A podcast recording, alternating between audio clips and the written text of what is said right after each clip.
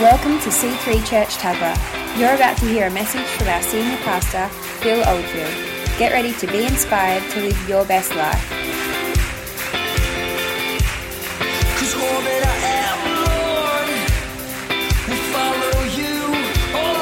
Days. No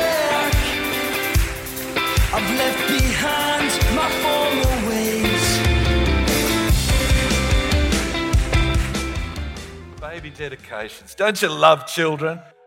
One of the things that happened to the church long ago, it lost relevance, especially in the 60s and 70s with the Cultural Revolution and a lot of other things got more relevant uh, sex, drugs, and rock and roll, and oh, lots of wayward stuff. And then the 70s was just party time. The church lost a lot of ground.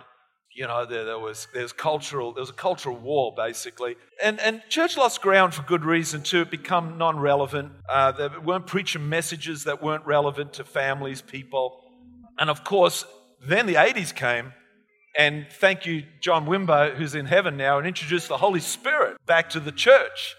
And uh, that was a move of God. And the church became anointed again and empowered by God's Spirit. And we started to talk about the empowering presence of God. And people realized, oh my God, we're just not coming to a building, we're coming to the Lord. Bible says, come boldly. It says in Hebrews, come boldly to the throne of grace. Now, the other version of church that is, is acceptable, but we could put a whole bunch of pomp and ceremony between you and God, and I would be acting very sensible right now. I wouldn't be freaking you out. I wouldn't be impressing upon you my attitude, my anointing, my charisma, downplay that as much as I could. And then we put a lot of pomp and ceremony between you and I, and then you can relax then. You might even be able to look at me right now. And we have people that come to a church like this and say, It's too much for me. They're in your face, it's too real.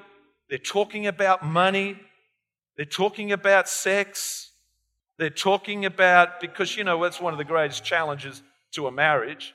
Uh, hello. And they're talking about really knowing God. So, what we call that is, is giving context giving context. God wants to give context back to the church. Baby dedications, if we don't understand what they're about, it's just a ceremony. So let, let me just try and give you some context.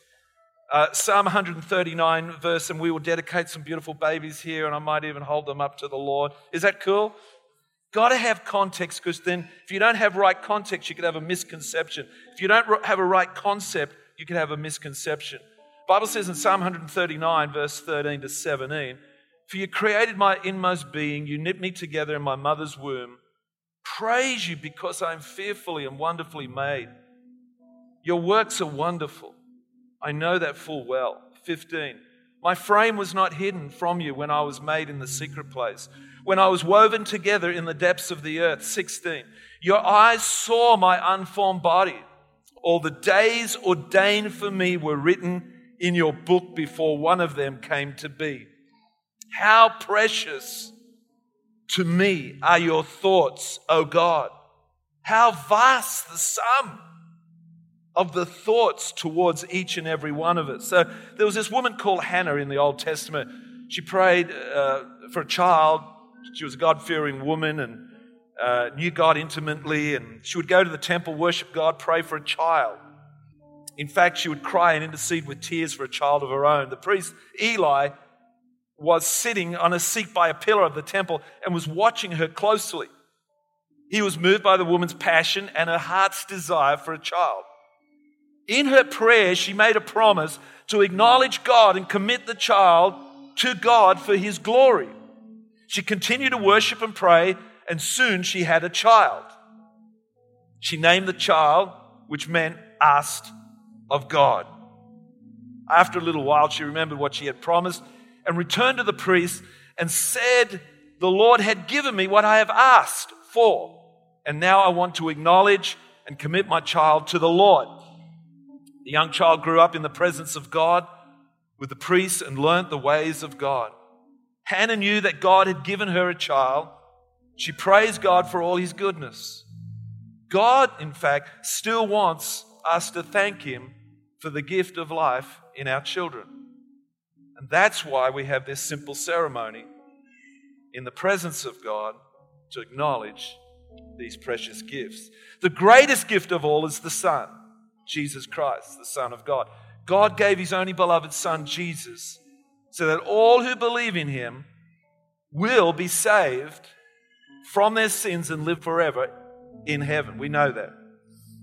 I should mention also that Hannah's child was most special because after some time, the child began to hear the voice of God. The child thought it was hearing things, but the priest said, Next time you hear the voice, say, Speak, Lord, for your servant is listening. And God spoke to the child and gave wisdom and understanding in certain things that needed God's help. Ephesians 6 4 says, We are commanded to bring up our children in the training and in the instruction of the Lord. In fact, God has called us to lead, guide, nurture, love, discipline our children. God has sovereignly placed us in authority over our children. Just in the fact that we are celebrating and dedicating the birth of these children in God's presence before friends and family tells us, I believe, we have a bold, courageous new generation of Christian families relying and trusting in God for all their needs and declaring to all their trust and reliance in Him. Amen? Joshua 24, verse 15 says, But if serving the Lord seems undesirable to you, then choose for yourself this day whom you will serve.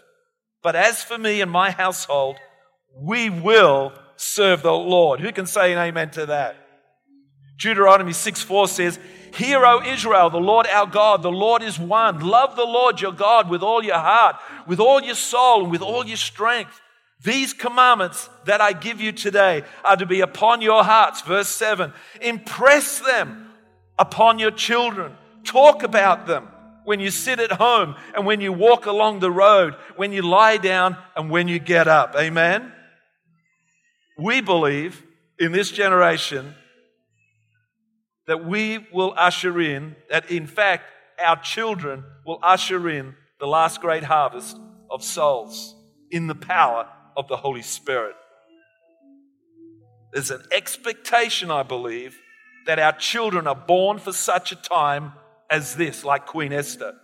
And so we feel a great responsibility as parents to train our children. That is, to nurture and admonish our children in the ways of the Lord and in His Word. Children need parents who understand the times and understand their hearts. Big statement. Understand the times and understand the heart of the children. It is a noble thing to train our children to become like Jesus. We know that.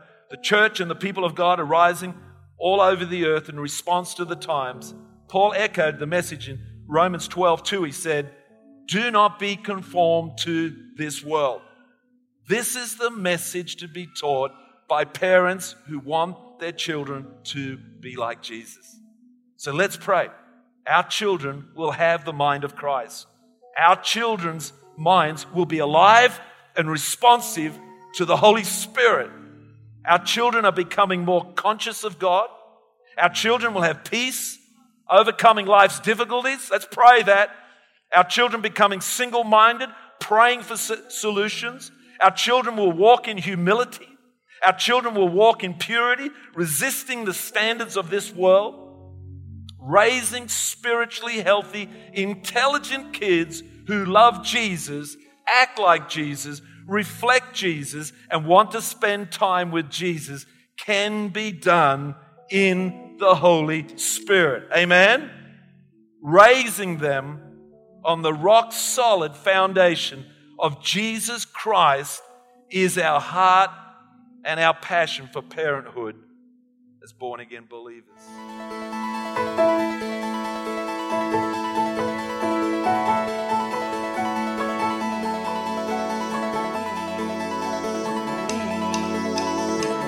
We hope you enjoyed listening to this message. For more information on what you've just heard or how to visit us, go to c3tuggerah.org.au. We hope to see you at church soon.